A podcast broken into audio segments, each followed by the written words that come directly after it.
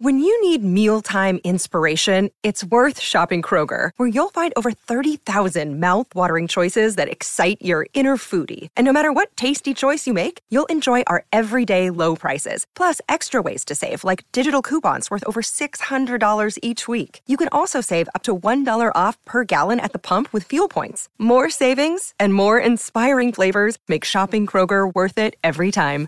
Kroger, fresh for everyone. Fuel restrictions apply. All right, our next guest, Peter King, is uh, just absolutely phenomenal when it comes to pro football and uh, and telling us about the league. And we got a big old matchup on Monday night, man. What a game! The Eagles and the Chiefs. And as I said earlier, it is not only a Super Bowl rematch from last year's Super Bowl. I think there's a better chance than not that it is also a Super Bowl preview. For more on that and this big game and the coaches and the quarterbacks and a lot going on with these two teams. Let's talk to the great Peter King. Peter, good morning. How are you? Hey, I'm doing well, guys. How about you? Fantastic. Super. You know, Peter, we've got this, we call it our Twitter poll question of the day today. We're asking people, do you think that this Monday night's game is actually a Super Bowl preview? What's your gut feeling tell you? Do you think this is the first of two times these this this season that these two teams will meet? I think it's got a really good chance. I if if you were to ask me the biggest X factor in to that question, I would say a to, it, there's two big X factors. A, tell me exactly how the uh, the AFC North is going to pan out, and who's going to have the home game when Kansas City plays in the championship game. Not that that is crucial, but I think it's a little bit different if you have to play a game in Baltimore than in Kansas City, let's just no say. And look, Baltimore, they've already blown two fourth quarter uh, games that they absolutely should have won, Pittsburgh and, and Cleveland. But again, I think Baltimore is a real danger to Kansas City. I think they're the biggest danger in the AFC to Kansas City.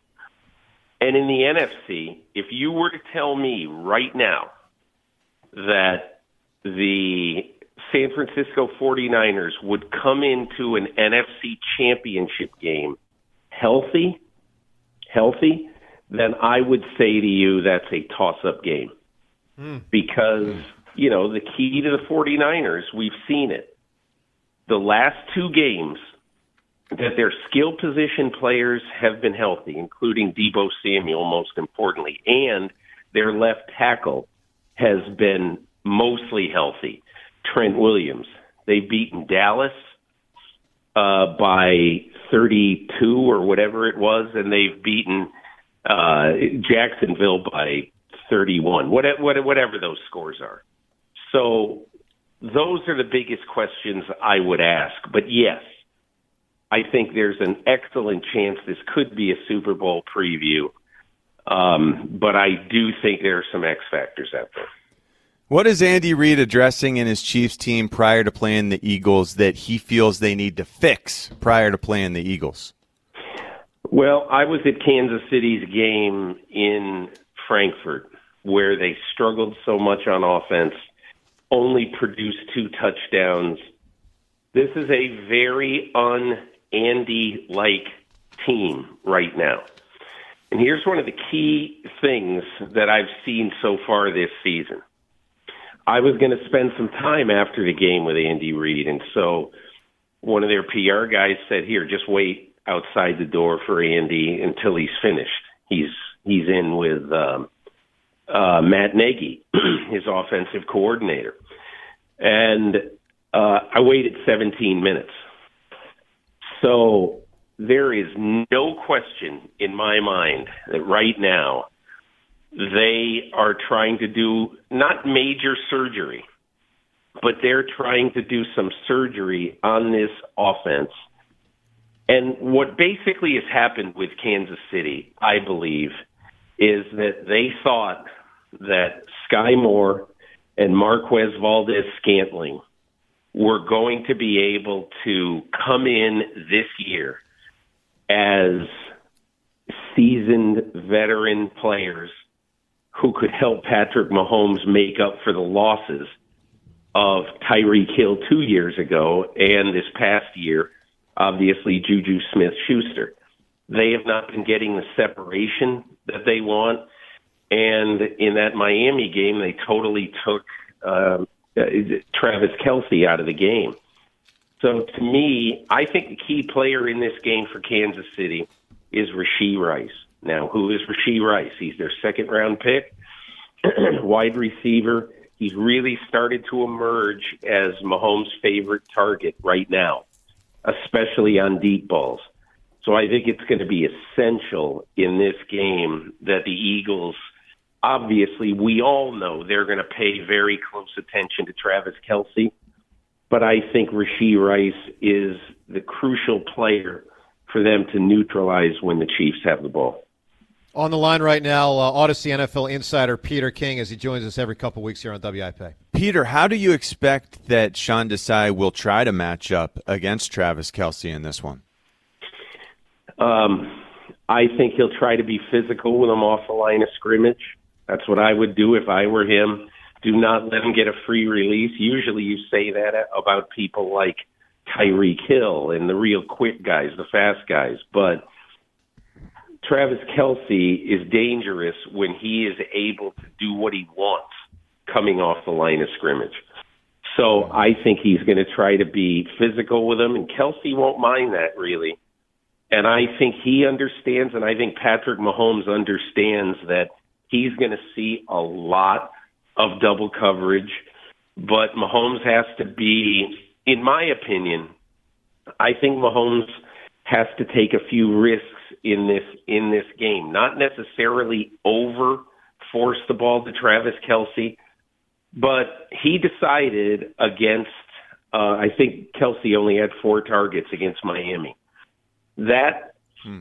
The way Kansas City plays right now with their um, you know, with their guys, their receivers on offense, I don't think that's a winnable formula to only target Travis Kelce four times. I think it's going to be hard to beat a team that's as good on defense and as multiple on offense as Philadelphia is to just simply say, okay, we're going to let Philadelphia take Kelce out of the game. And Sean Desai, I'm sure, is going to school on exactly what Vic Fangio, uh, the Dolphins defensive coordinator, did because not that they, I didn't think, I watched Kelce a lot of this game, not that they were overly physical with Kelce, They were just, they just buzzed around him. You know, they just, mm-hmm. they never let him have a, mo- have a moment's peace. And, you know, and the wide receivers on Kansas City just could not respond. Wow. It sounds like it sounds like you have some belief that after the bye, uh, that that Kevin Byard and the rest of these pieces in the secondary can come together and make this Eagles defense look better than the 28th in the league against the pass that they're sort of saddled with that uh, representation right now. Well, I think Byard was a brilliant move by them because, first of all, if you're Tennessee, you have to make a determination about your short and long term future. And you're probably not contending this year. Most likely, I would doubt you're contending next year. So you have to make a judgment. And Howie Roseman, he, you know, he's one of those guys. He'll make a hundred calls for every move that he ends up making. Um, he just never sits still, and obviously that's over now because the trading deadline is passed. But that was that was a great move. And to me, I think what Byard brings Philadelphia right now is the ability to come into a big, big game, and they'll have multiple big games down the stretch of this season. Is to come into a big game and to basically say, guys, I've been there before. I'm just like Darius Slay. I'm just like James Bradberry. I have been here. I am not concerned about it. I'm going to be fine. And I'm going to make plays in this game. I, I would be very surprised if he doesn't show up on five highlight replays in this game uh, Monday night at Arrowhead. Peter Sounds King with great. us here on WIP. Peter, of course, a uh, voter for the uh, NFL MVP. Peter, curious. You know, we saw a few days ago Jalen crossed Jalen Hurts crossed over uh, to now be the the favorite to win the league MVP. Do you believe halfway through the year, and that's basically what nine games is now?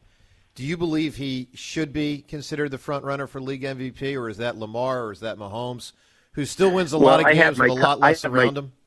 I had my top three in the column in my column this week, and I went one Mahomes, two uh, C.J. Stroud, and three Jalen Hurts.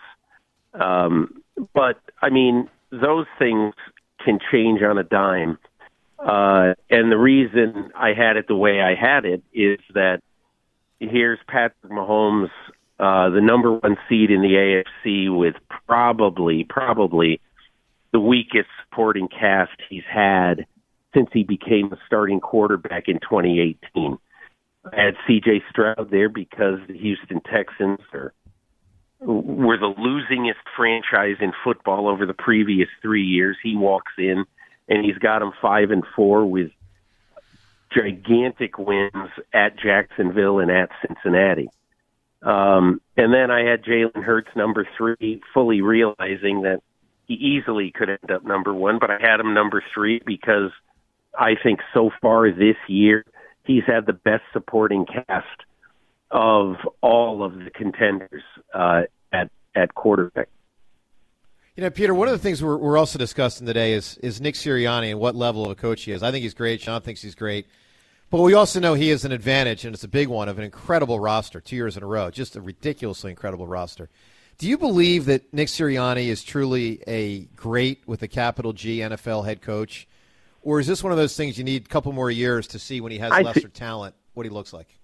I think you need a couple more years. I, it's hard to call anybody a great NFL coach so early in his career. Um, you know, but I, I remember one time early in my career, I I was working for a paper in New York Newsday, and I went out and did. I was doing a story on Pat Riley, who at the time was the coach of the Lakers, and there's this old cliche that if you've got such incredible talent um, on your on your team, like the Lakers always had, that all you have to do is roll the ball out there and let them play. And Pat Riley, that was the thing that totally, totally made him fume. And he told me about a system that he had that every quarter of the season or every fifth of the season, I forget what it was, he set goals for every player on his team. And if they didn't make those goals, there was going to be a problem, you know, like playing time and things like that. So, and look, I have no idea what Nick Sirianni does to motivate his guys. However, I will say this.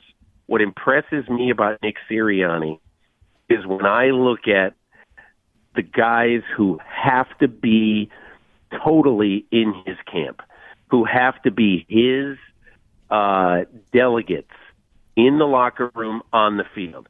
And that would amount to guys like Jalen Hurts, Lane Johnson, Jason Kelce, Fletcher Cox, Brandon Graham, Haason Reddick, uh, James Bradberry, those guys. And every time I'm around that team, those guys are all in with this head coach.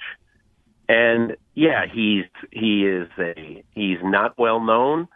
He's not a famous guy. Nobody said, "Oh my God, look at the uh, look at the incredible moves this guy makes, and look at all this." And look, he is going to have the asterisk right now of having an incredible front office and an incredible roster.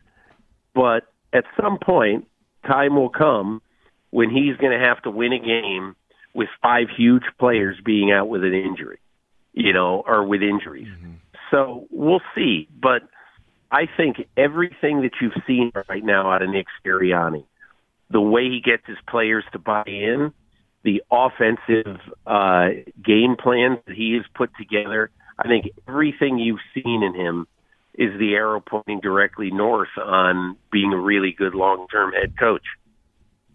Peter, last one from me, just a bigger picture question. When when you pull back and you, you'll look at this Chiefs defense now compared to the Chiefs defense that the Eagles faced in the Super Bowl in February, Great they've question. added a lot to their repertoire. Uh, yeah, how much better is this current Chiefs defense compared to the one that we saw in the Super Bowl?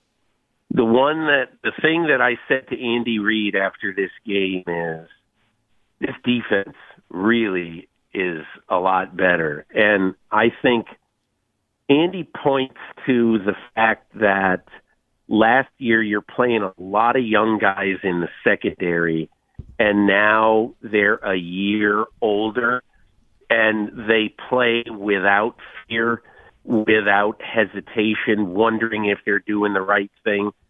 I thought they had a clinic against the Miami Dolphins.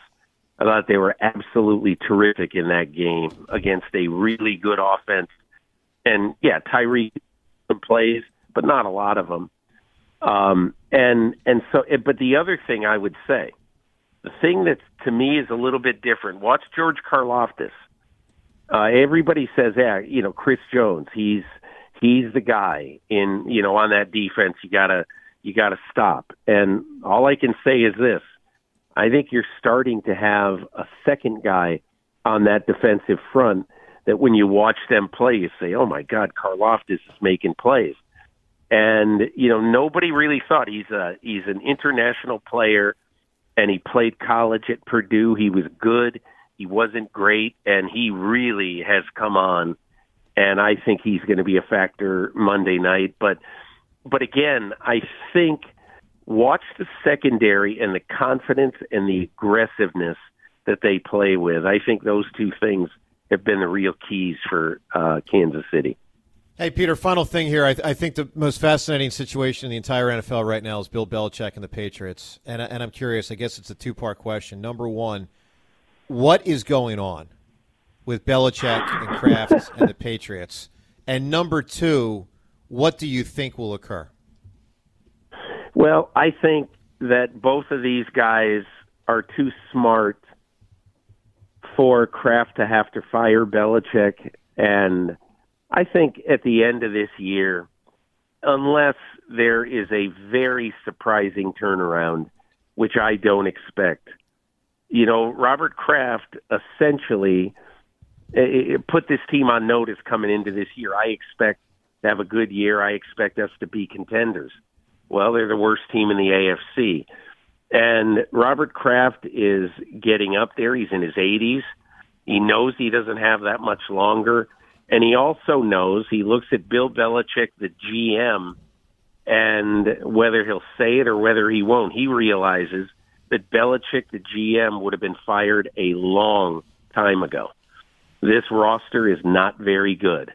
And so I think they're too smart, both guys, to do anything but part ways amicably in a give you the gold watch press conference. Now, what does that mean for Belichick going forward? I don't think he feels like he's done. I don't think he wants to ride off into the sunset. He's got, I think, 18 wins he needs to pass Don Shula. I believe very much he wants to do that. And if you look at some of the places he could go, uh, if if they make changes, if if let's just say the Los Angeles Chargers are open, you know, you think that Bill Belichick doesn't say, "I could win eight games a year with my eyes closed with Justin Herbert, and I can build a good defense there." So I think he's going to coach again. I think he wants that record. And then I think the Patriots, whether they take Jerod Mayo, who uh, they have been very, very bullish on as wanting to keep him, maybe, maybe they bring Jerod Mayo as the head coach and try to talk Josh McDaniels into a third uh, era of being the offensive coordinator because Yeah, look, yeah. Josh McDaniels hasn't been good elsewhere, but he's been damn good as a quarterback mentor. So you never know. But if I had to guess right now, that's about how I think it would go. Peter, we appreciate we appreciate your insight today. We really, really, really do. Peter King again, Audacy NFL insider. Peter, thanks so much. All right, there he is. All right.